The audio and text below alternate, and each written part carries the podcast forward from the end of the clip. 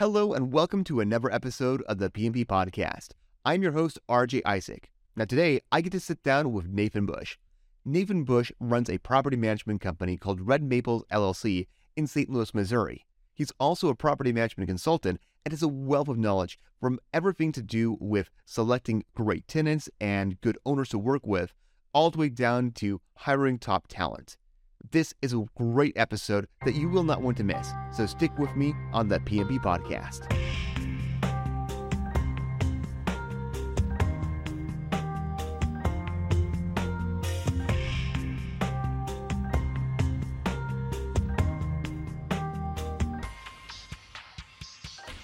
Well, thank you so much, Nathan, for joining me today here on the PMP podcast. I'm really excited to talk with you. I was looking at your website earlier, and it really seems like you have your hands in a lot of different things, have quite the breadth of experience. So it's um it's a real treat to have you here.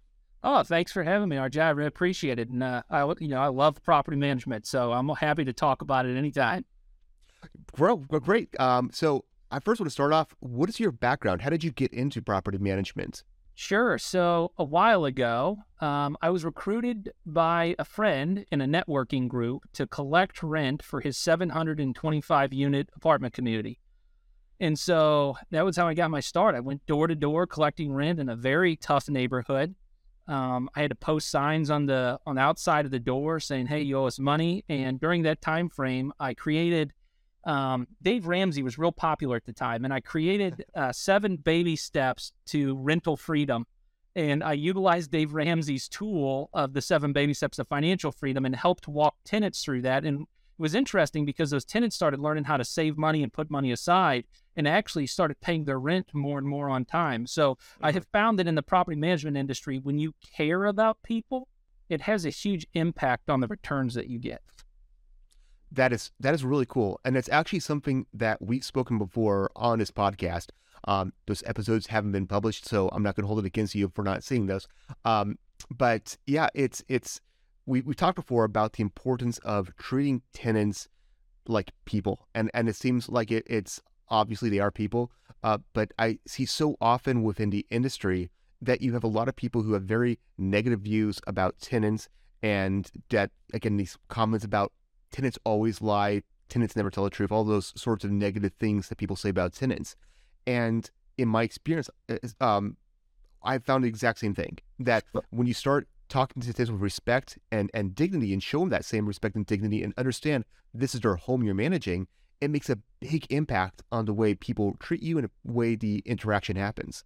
Well, that's the whole thing. Like, but the problem is, is that as property managers, you spend most of your time with the people who don't pay their rent, the people who tear up the property, like you, the mm-hmm. high turnover tenants. These are the ones that you deal with on, you know, on a regular basis. If you don't do things right from the beginning, here's mm-hmm. the big deal: if you really vet your tenants and you screen them like you say you do, you don't end up with these challenges. I had a, ho- a house down in uh, uh, South St. Louis where people are like, "Oh, you can't find good tenants down in South St. Louis." 750 credit score like you can find them if you do the right marketing, the right advertising, and do the right things, care about your tenants, build a good reputation in your community. Like, look, people want to live in our Red Maples homes, they want mm-hmm. to be there. And so that's a big difference. They know that we care about them, they know we take the extra effort. And when they see that we care about their property, they care even more. That, uh, again, you, you've taken taken the words right out of my mouth. Um, I've, I've said almost the exact same thing um, in, in these previous episodes. And it's I'm really happy to hear that there are more people out there who are talking about this. And this is, was was a big reason why I wanted to start this podcast. Is uh, uh, there's so many people that have this negative view about property managers, and it, it ends up becoming this this two way street where you have a lot of property managers who have these negative views about tenants. Tenants have negative views about property managers, and it just creates a whole bunch of headaches. And to to your point that you just made, when you when you are doing things the right way and and it builds up this this level of trust.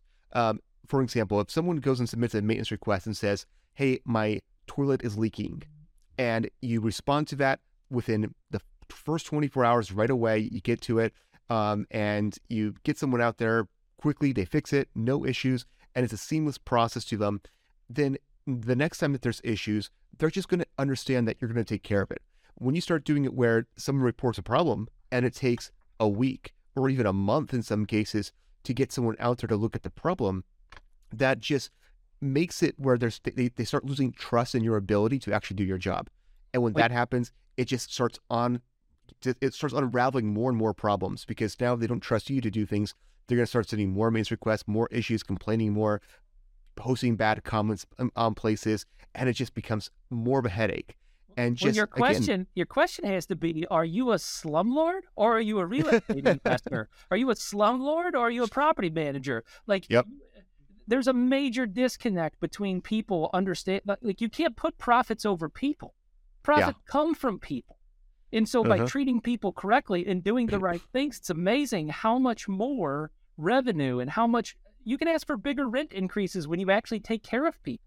You can you can look, I had a tenant one time and every Christmas, this was in a personal owned property of mine. Every Christmas, December timeframe, we would give them December off.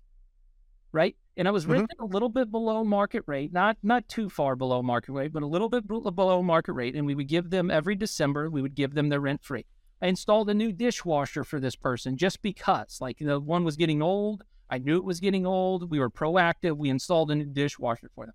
This tenant, I went out and bought them their washer and dryer, which means I have to maintain it now, right? Like I get mm-hmm. that and understand that. But I bought them a washer dryer, bought them their dishwasher, gave them Christmas off every single year. And then what was interesting is about five years later, because a tenant stayed with me for five years, five years later, I sold the house above market price. And the person who bought the house from me actually had to bring additional money beyond what the loan would allow for because they wanted the property because it was in such good condition. Wow. Wow. That that's really that's a, that's a great example of of the importance of taking care of the properties and, and how I guess one of the issues I also see um, kind of going into this idea of um, are you a slumlord or a property investor is how a lot of times you have the owners who they just want to put in cheap materials into the property. They they want to put in the the oh the blinds are damaged. Let's put in the cheapest blinds we can because tenants don't take care of things. And in my experience, the response I typically hear from tenants is that if the tenant, if the owner isn't wanting to take care of the property and isn't caring to put nice things in the property, why should I care about the property too? And this is a great example where if you actually do care about the property and you have good tenants, I mean, um, and, and I'm not going to say good tenants as like the the most amazing tenants ever. I'm just saying, look, you sometimes you have bad tenants in, in properties, and, and that's an issue that has to be addressed separately. But when you start showing the tenants that you actually care about the property that that they're living in, they're going to start taking care of it more. They're going to appreciate it way more, and it's going to again build that better relationship. Yeah, well, let me go against the uh, Grant Cardones and the Robert Kiyosaki's and the gurus of the world that are out there right now preaching that everybody should own real estate and everybody uh-huh. should invest in real estate. Not everybody should be a real estate investor.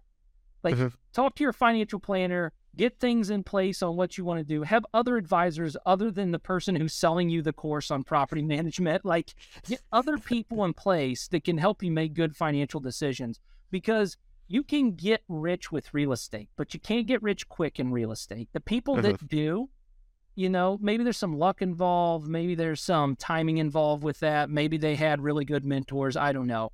But you're not going to get rich right away in real estate. It's a long term business.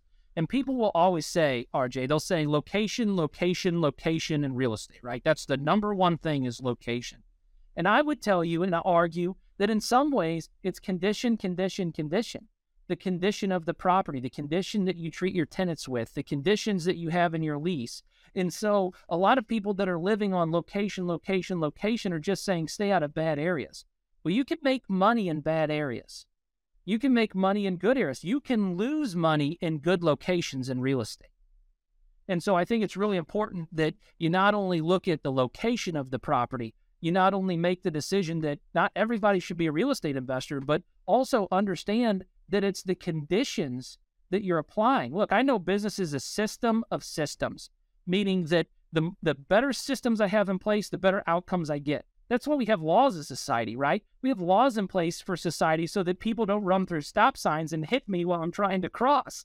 Same is true. It's to my benefit to follow the rules. There's people that are out there right now trying to skirt municipalities and trying to get around the government. And, oh, I can't believe I have to pay this tax, or I'm trying to get my taxes down in this area. And look, I'm not saying don't do some of those things. But I am saying that if that's you and that's your mentality and that's the only way you can think, then real estate's not a sure thing for you. Mm-hmm. Yeah, if you're if you're so focused on on the bottom line and just uh, and it's it's all about numbers. The thing I like about real estate is I love buildings. I I just I love going into houses and and seeing the way they're put together and the similarities, the differences. I, I just I love the the actual buildings themselves. And this is something that that just appeals to me. But if you're looking at it in terms of, oh, I'm just going to focus on all the numbers and and the profits and the losses, and and what are some ways that I can go and start skimming off a couple points here and there to try and, and improve the the prop the, the the performance of the asset.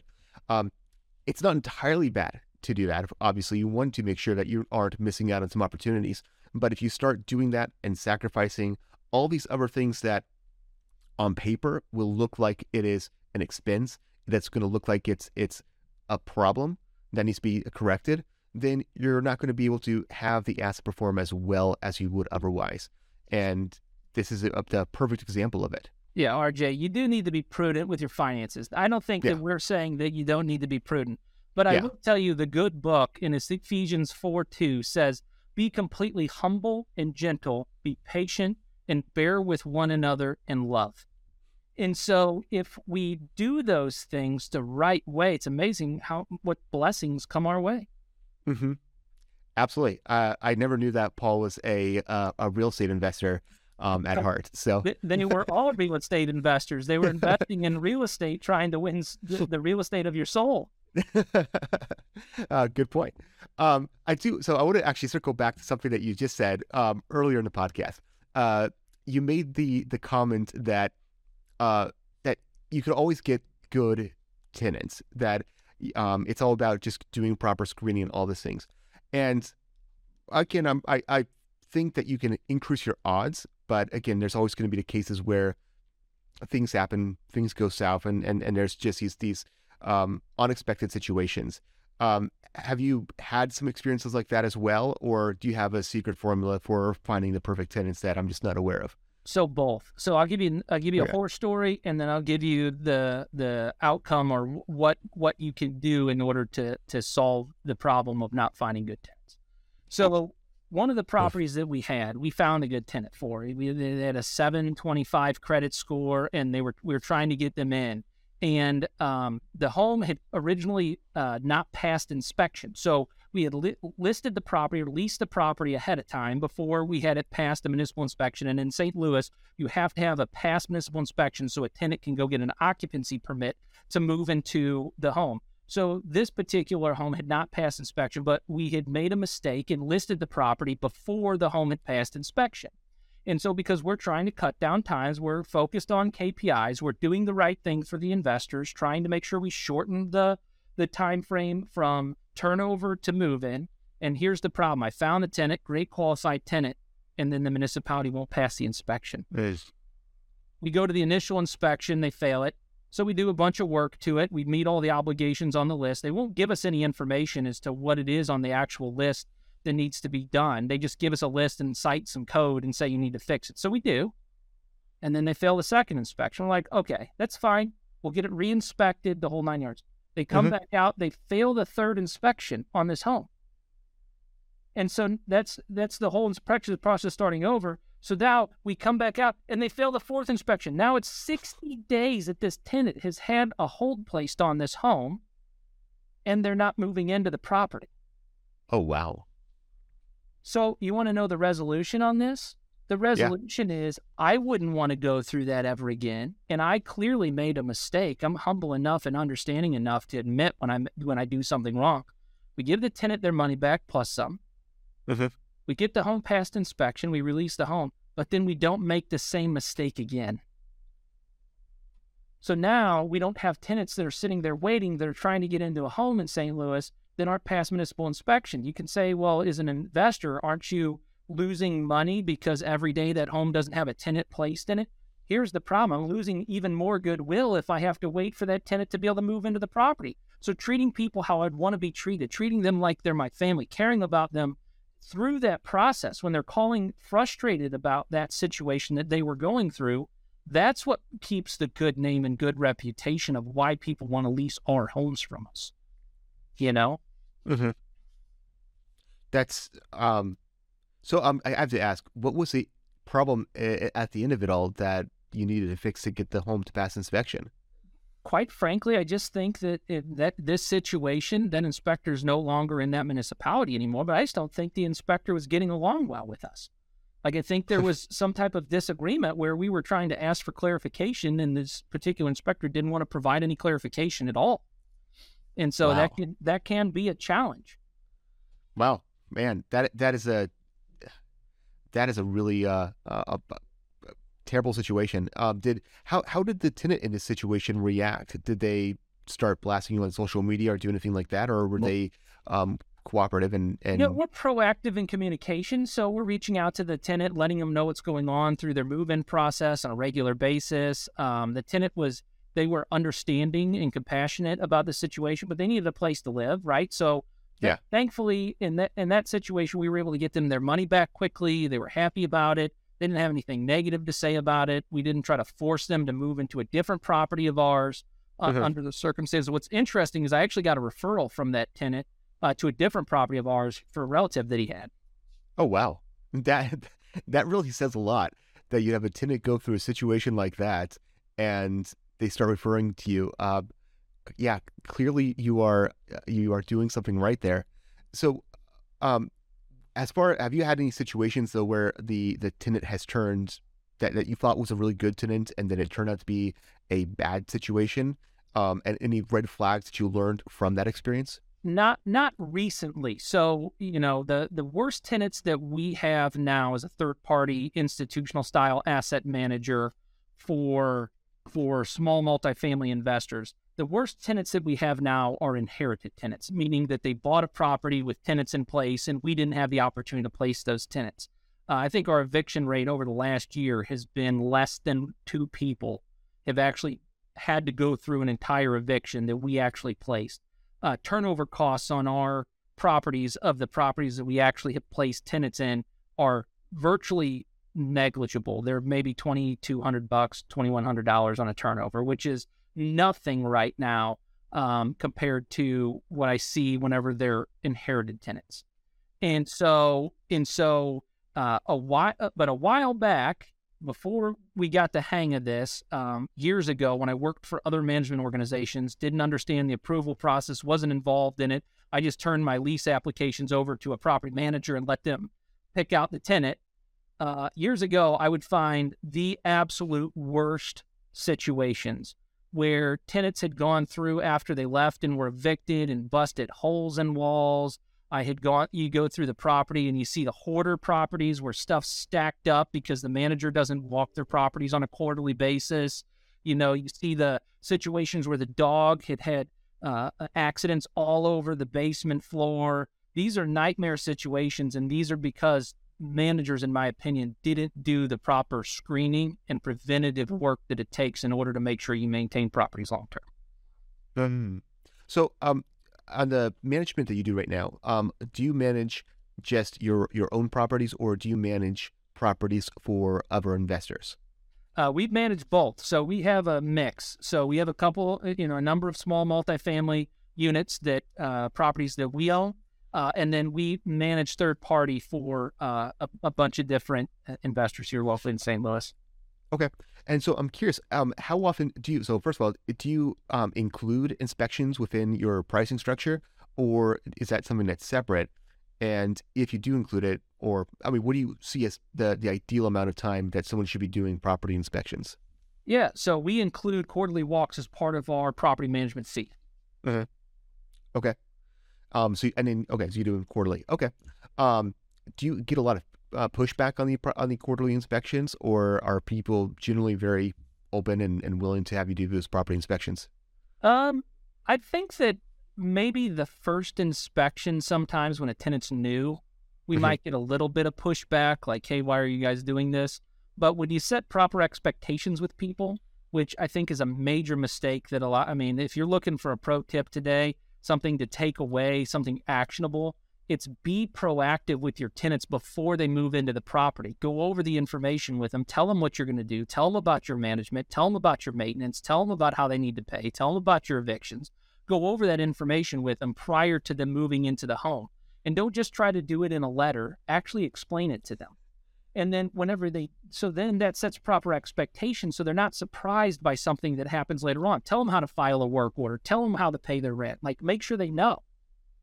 Yeah. Oh, that that is one of the things that um at, at a, a, company I used to work for in South Dakota. One of the things I did is I established this way to do this um almost a sales process for doing move-ins, where we would have this whole packet put together, and we'd be very specific about like the order the papers would go in, about um all the things that were in there, and I would drill the the the people who worked under me, my subordinates. I'd, I'd drill them about how to go through this and what the importance of each document and the importance of the key points to hit on each document and saying uh, like a, a good example of this is talking about maintenance how to submit maintenance requests we were getting so many phone calls just uh, constant phone calls that we could not keep up with answering the phone it was it was a constant challenge and so we're looking for ways to not answer the phone and um or I shouldn't say not answer the phone, reduce the number of phone calls, is a better way of saying it.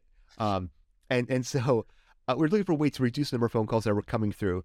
And we realized, well, we have a lot of phone calls that were people ca- calling in for maintenance requests. And so we did two things to try and address this. The first one was when we have people call in for maintenance requests, we'd say, um, hey, that sounds like a really big concern. Um, if you can actually submit that through your online portal, that's going to be the best way to get it directly to the maintenance coordinator qu- as quickly as possible. And if there's any pushback whatsoever, then we just put it down ourselves and, and send it through and say, yeah, we'll take care of this time. Don't worry. But for future reference, this is the best way of doing it in, in the future. And that we start teaching people about how to reduce that. But then when it comes to the actual moving process, we had a whole sheet where we say, this is your portal. You can, you know, pay your rent on the portal. You can look at your lease in the portal. You have, um, but then one of the important things is you can submit a maintenance request in the portal, and this will go directly to the maintenance coordinator to go and do all these things. And by doing that, we're able to actually, again, establish the expectations. Establish that if you have maintenance requests, this is what you do. You're not texting it in. You're not submitting it through Facebook. We had some people trying to go into our like uh, tenant Facebook page and uh, submit maintenance requests on a tenant Facebook page. Um, there would be you're not submitting it through again phone calls. It's all coming through ideally one single source. And um, again, that's just one element about it. But it was basically done, set up as a sales process just to establish those expectations ahead of time. Well, yeah, I mean, expectation setting is the entire name of the game mm-hmm. for anything that you do in life. Like when we bring a new investor in, the proper thing is to onboard them with proper expectations on what they can experience and what they can uh, understand. I mean, at Red Maples, one of the things that we do in our sales process is we're going to analyze their profit margin after ma- uh, management expenses and fees and maintenance and taxes and insurance. We're going to analyze their interest coverage ratio and we're going to analyze their leverage that they currently have on their portfolio. And if you don't meet the minimum expectations that we're looking for that are within industry benchmarks, then it's going to be hard pressed for me to be able to take on management of your portfolio because I don't want to be in the position with you where you're financially upside down and you can't afford to take care of your property. You can't establish the proper reserves. That you don't have a clear understanding of what you're going to do with your goals and your ambitions with this property. Are you selling it in the next six months? Like if you're going to sell it in the next six months, we might not be a good partner for you. Mm-hmm. So these yeah. are things that you have to look at, and you have to set proper expectations with people right up front so that they know who they're dealing with. My wife, uh, and I'm married up, by the way. I, I learned a lot of stuff from my wife. She's incredibly intelligent. She's the dean uh, with her doctorate of a master's nursing program for a very large college. And she taught me, she said, you know, you need to learn to be firm with people up front and then be forgiving as the relationship goes on and as they've earned that trust with you. And so, as, if, as I'm firm up front and set proper expectations and go in the proper direction, look, I'd rather unsell or not sell somebody. I'd rather not lease to somebody going through Okay. the proper process, explain to them like, hey, you have to have renter's insurance before you move into one of our properties. And they say back to me, well, I don't want to buy renter's insurance. So we might not be a good fit. And that's okay. Like I don't have to sell every person that I talk to. What I have Mhm. to do is establish a good relationship. What I have to do is be in agreement with people. What I have to have is a good partnership with people. And if you can partner with experienced professionals who know what they do and who care about their tenants, that's what property management is all about. At least even even from an investor or third party or owning your own properties, you can mitigate a lot of risk by doing things right. So, what are some things that you do to screen the investors that you end up working with? Yeah, so like uh, when we we look at their leverage ratios, we look at their uh, profit margin, and then we look at their interest coverage ratio, and we're going to make sure that those things are in line with industry benchmarks uh, prior to bringing that investor on board with us. The other thing that we like to do with investors um, right up front is to get an entire uh, glimpse and understanding of what their goals are, what their needs are, what they're trying to achieve with the property so that I have a good understanding. The other things that I'm going to do is make sure I get a management agreement, right? I want to know are they currently locked into a management agreement with somebody else, or when does that management agreement expire? How do they get out of that management agreement if they really are looking to move and they're unhappy with where they're at? Because if you've got another four months on your management agreement because you've locked into a year agreement, I need to tell you that up front and let you know, like, hey, we can't do anything for four more months. And that's okay. You've got four more months with the current company that you're at, and then we can transition into the company that you want to be at. So those are some things that I do up front just to make sure that everybody's on the same page, proper expectations are aligned, proper things are set. Uh, you know, I, I let my marketing, uh, which is a lot of educational based stuff, uh, doing things like this podcast, those types of things. Um, I let my marketing do a lot of the heavy lifting for me, giving the information to an investor ahead of time about who we are, how we work, uh, additional education, things they need to know about. And my goal with my marketing here's the, the secret to the way that I, I market for property management. I give you so much expertise and information and just sure knowledge of how to do this. I give away all the secrets, I give away the secret sauce. And I want you to say, I don't want to do all that. I want an experienced person who knows how to do all that, do it with me. And so if you want a good partner that can do it with you that's experienced in this industry, then by all means, we're the right fit. Uh, so, do you have any um, culture match questions that you go through, or how do you identify if the investor is someone that matches culturally with your objectives? So I don't know that I have a cultural match with my objectives, but I want to know what their anticipated outcome is from an investing standpoint. I want to know do they want to acquire more properties? I want to know how many current properties they have, not just in our market, but in other markets. I want to know how they manage their property management relationship, what their expectations are for fees. I want to know what they've been charged for in the past. I want to know what things have frustrated them about their manager in the past. Like these are types of things that I want to know up front. Because here's the thing if, let's say that, you know, paying the monthly management fee is something that's frustrated them forever. They just, mm-hmm. they can't stand seeing the monthly management fee on their deal. Then we're probably not a good fit. Like it's okay, but we're going to charge you a monthly management fee, you know, and Mhm. it's going to be on your deal every single time, every single month, unless the property's vacant. I see. Um, so, have you had it, any situations where you've brought on an investor, and then after you've brought them on, there is some they're unhappy with some of the ways that, that you're you're doing things. Maybe they again going back to some of the things that we mentioned earlier, they are wanting to be more. Uh, they're not wanting to, to take the right same care that you expect the properties. They want to be a little less caring towards the tenants or any of those kind of issues. So before we started Red Maples uh, with other management organizations, is out like I, had mentioned earlier, I was a VP of strategic accounts for a local management organization, and I will tell you that that organization in their sales process didn't have the things defined and built out that we currently do right now. Um, and so uh, this is something that I've learned on how to establish these proper relationships and proper boundaries over time. And so working for this organization, I was following their their metrics, their presentation, their pitch deck, and all that kind of stuff, and teaching it to our team. And they they would bring people on that were would not take care of properties. They brought on a property that would sit vacant for nine months, and the owner didn't want to put any money into it. They just wanted us to do the lawn care on it, and that was it. Like these are not relationships that I want to open up and establish right now. And so I'm okay telling an investor like, "Hey, this isn't a good fit." I don't know how many times I've said that on the podcast so far, but like it's it's okay that a tenant doesn't want to rent from me. It's okay that an investor doesn't want to work for me. I want to work with people who want to work with me and work with people who care about their tenants, who understand that we seek the truth in every situation, whether that's bringing on a new investor or not, whether that's putting in a tenant into our property. Look, if I can, if I find during the screening process that on one check stub your annual income says this, and on your other check stub your annual income doesn't in- show the increase from your previous check stub in the exact amount that it should, then we might not be a good fit to work together. Like it's just one way that I look at screening a check stub to make sure that a tenant's a good fit to work with us. So if that's not the case, look, I'm okay telling them no. I'm okay telling an investor no. I'm okay telling an employee no that this wouldn't be a good fit. I don't need to hire every single person that we interview. right? And it's the same same way. We're looking for the right fit for our organization so we can continue to grow properly. We can continue to build our established brand recognition and brand reputation.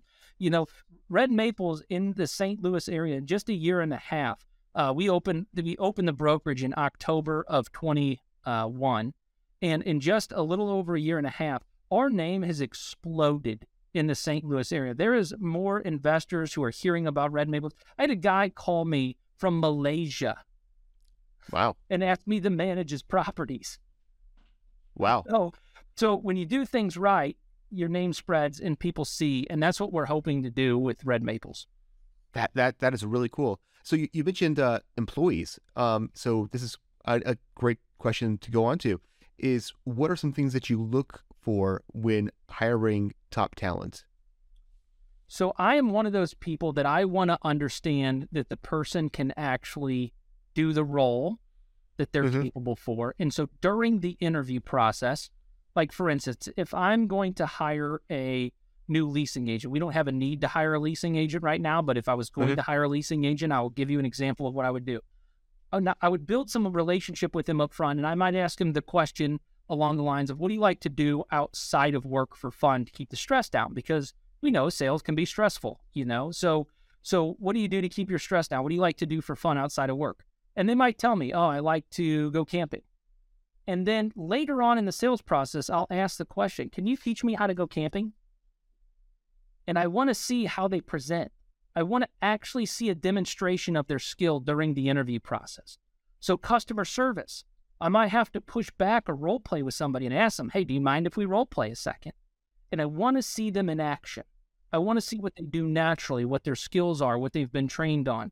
If it's a maintenance tech for a specific maintenance position, either A, I want to know them, I want to see pictures of the work that they've done before, I want to see a reference of somebody that they've done work for before. Like, I want to actually vet the skill that they have, number one.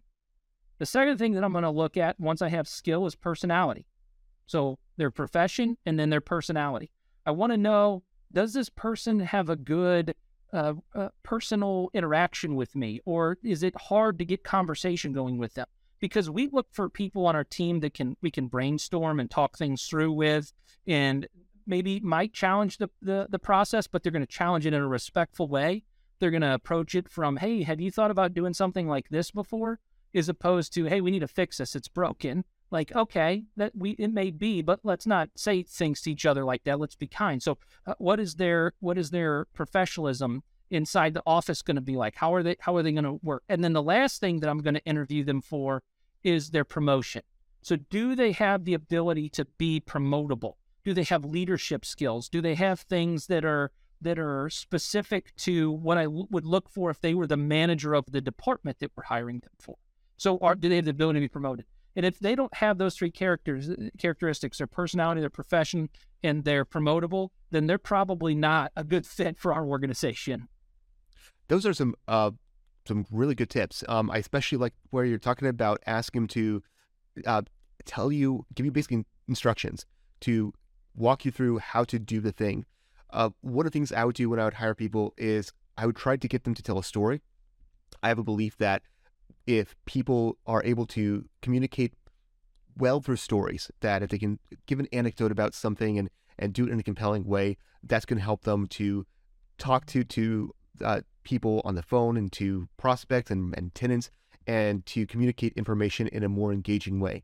And so I try to look for, for people to give stories, but I like the idea of asking someone to give you instructions on how to do a thing they know how to do well, because oftentimes that's what's going to be involved, especially like answering a phone call. Someone calls in and says, "Oh, my furnace stopped working," and you want to explain, "Hey, did you just turn the light switch off that turns off the furnace?" Um, and and trying to walk them through those instructions. Well, now you know that they actually can follow those instructions and give those instructions in a very good, easy way to understand. So I really like that tip.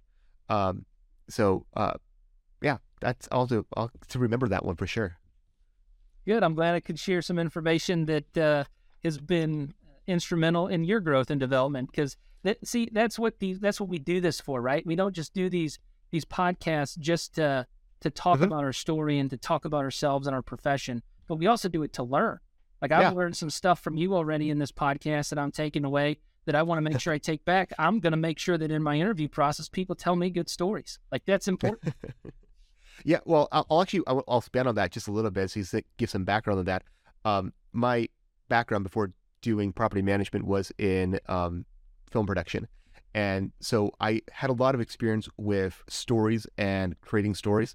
And um, there's a, a book by, uh, I'm blanking on the name of the, uh, Joseph Campbell. There we go, Joseph Campbell.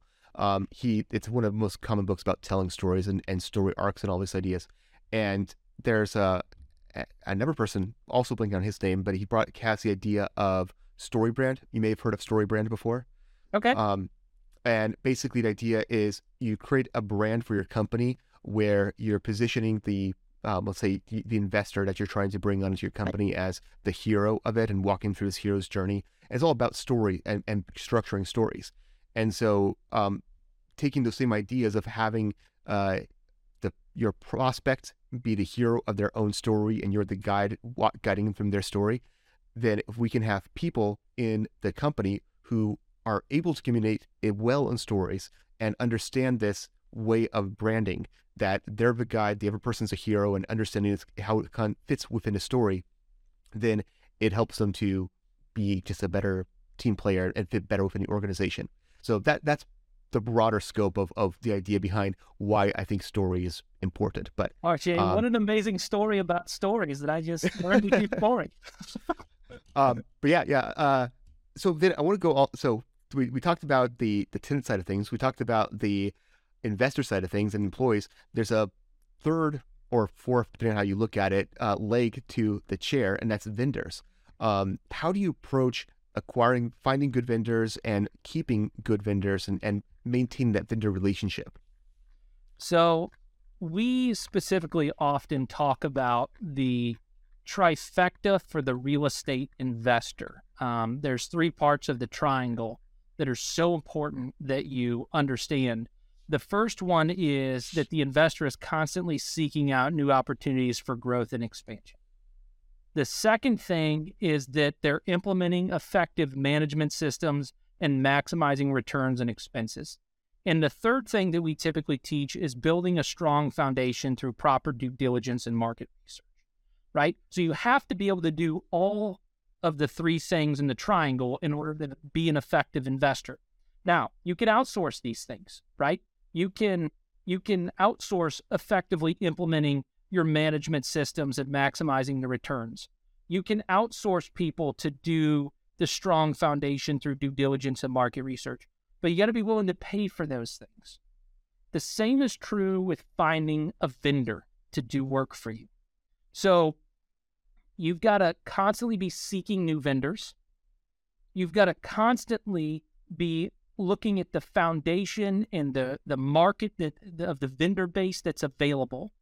And you have to constantly be putting in systems in place to improve your likelihood to recruit vendors, right? So everybody all day, every day should be seeking vendors in your organization As you're driving from property to property. You see people, you meet people, you go to networking groups, you meet people, you're putting them into your marketing list. But then, just like an interview process, you've got to interview them, you've got to do the research, you've got to properly onboard them to your organization, or the vendor relationship will fail. Oftentimes vendors think that property management companies are out to just get cheap prices and they don't even want to work with management companies anymore. I don't know if you've noticed this or not, but there's a lot of vendors that are like that used to be in the business five, six, seven years ago, and now they're like, nah, man, I only do retail work.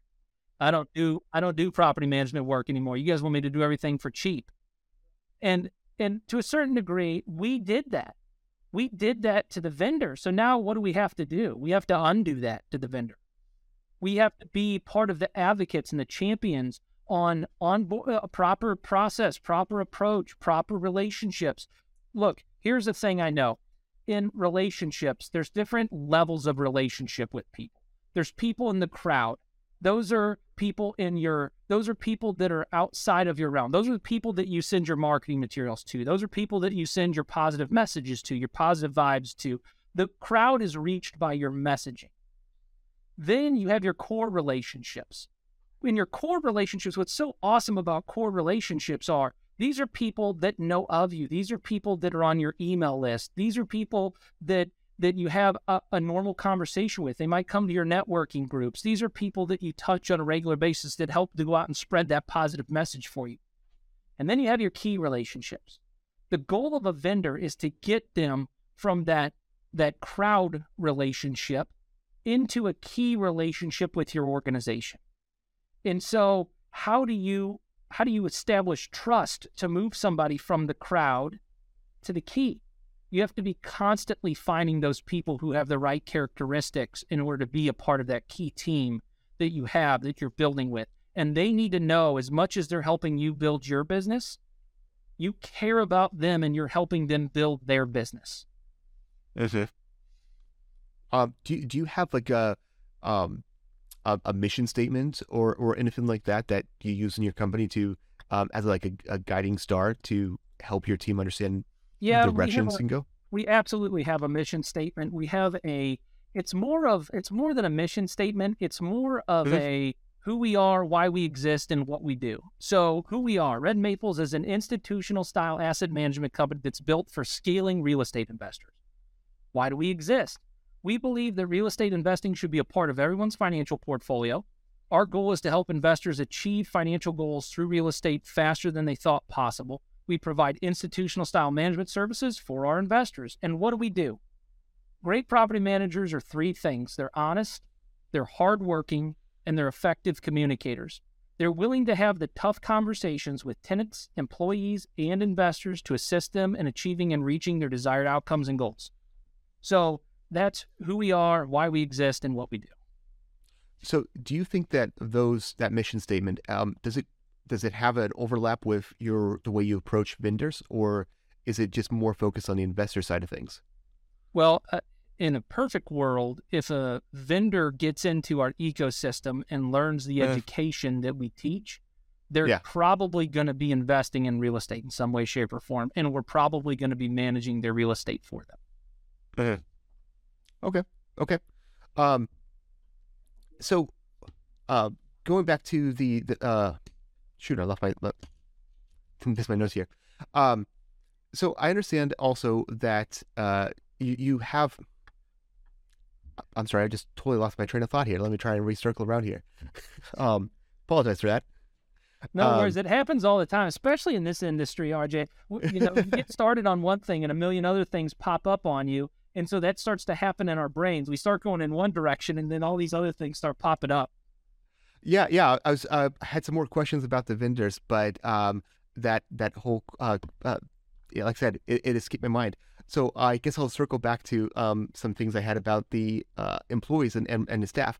Um, one of the things that I've had a lot of experience with in as far as like developing staff is that we would have a basically a, a set of books um, and and some great resources that we would use as partially training guides. Like um, some of the books would be um, Extreme Ownership by Jocko Willink was one of them. Um, another one was Never Split the Difference by ah, man, I'm not doing good with names today. Um, but uh, yeah, Never Split the Difference is number one. Are there any books that you would say are some really valuable books to help develop the team and help develop property managers? Yeah, so uh, for sure. One book I wrote back in the day um, was called Leadership Coaching as a Strategy for Employee Development. And throughout my career, I have given that book away as a kind of an instruction manual to people who are aspiring into leadership in our organizations. Um, not so much because I wanted to sell a whole bunch of books. It's not why I wrote it. I wrote it because I wanted to be able to pass on to them some a resource that they could use to learn to manage the way that I did faster. And so one of the things in that book I talk about is the cycle of resistance. And it says that 60% of the time, change projects are going to fail. So 60% of the time, no matter what's going to happen, Harvard did this study and they found that uh, it was either Harvard or New York Times. I can't remember which one it was, but they found that 60% of the time, projects are going to fail. It was the wrong time in the organization, wrong time in the economy, not enough resources allocated, a whole bunch of litany of reasons, but 60% of the time they fail. And then what happens is, is that managers blame their employees. They say, you failed. And when they say you failed, what ends up happening is, is that there's a downturn in the business. Maybe the employees are not as productive, or maybe just the business in, in, in general is continuing to struggle, and maybe there's a downturn in the economy, whatever it happens to be. So the employees see that and they feel it. And so there's this negative momentum that's that's happening. And now there's a shift that happens in a market, a new trend, something that's going on. And so the employees don't buy into it. They don't want to do it. And so then the project fails again. And so this cycle continues to happen over and over and over again. And I saw I saw it happen in multiple organizations from bad bosses. Quite mm-hmm. frankly, here's the problem. The manager says you're the problem. When really, if they would just take 100% responsibility and say, I failed at this, I made a mistake, what can I do differently next time in order to have an impact in this business? Then what happens is the employee buys into that manager because mm-hmm. the manager, when it's successful, points to their employees and says, What a great job all these people in our organization are doing. And so I wanted to teach that philosophy. I wanted to teach how costly it was to the team. I wanted to show people how expensive it was to deal with turnover in our organization. Everything from miscommunication to unclear goals. And I actually calculate the cost in this book. And so that's why I wrote the book. So, Leadership Coaching as a Strategy for Employee Development is a book that I've given away, even though I wrote it to a number of employees. I, you know, I, am not a bestseller. I'm not. It's not the new, number one on New York Times list. it was a tool that I wrote to utilize to help my team grow. I also have recommended books like 10x Rule by Grant Cardone, um, The Success Principles by Jack Canfield. Uh, I've written uh, High Performance Habits by Brendon Burchard. These are books that I've recommended along the way to get people so that because I can't say to them, hey, you need to go to the gym and work out in the morning so that you can lose stress. That might be offensive to somebody. But if they read Brendon Burchard's book on high performance habits, they'll learn that high performers, they have a morning routine. And part of that morning routine is that they work out. Yep. You know? So th- th- those are some things that I've recommended along the way. Yeah, that's that's actually something we again talked about another episode was that, and I, I talked about myself actually that um I never went to the gym until like 2020, and it was just it was just never anything I did. And when I finally did end up going to the gym, it was where it's like, oh my gosh, this is this amazing. I feel like a lot of stress. I can just go there and get rid of my stress. Now I have more energy. This is so so beneficial. And um, my boss at the time, who you know he we go to the gym rather regularly, he just looked at me. And he's like, yeah, yep, yep. That I know, I know. This is what everybody's been saying for a long time. You're just catching up now. So.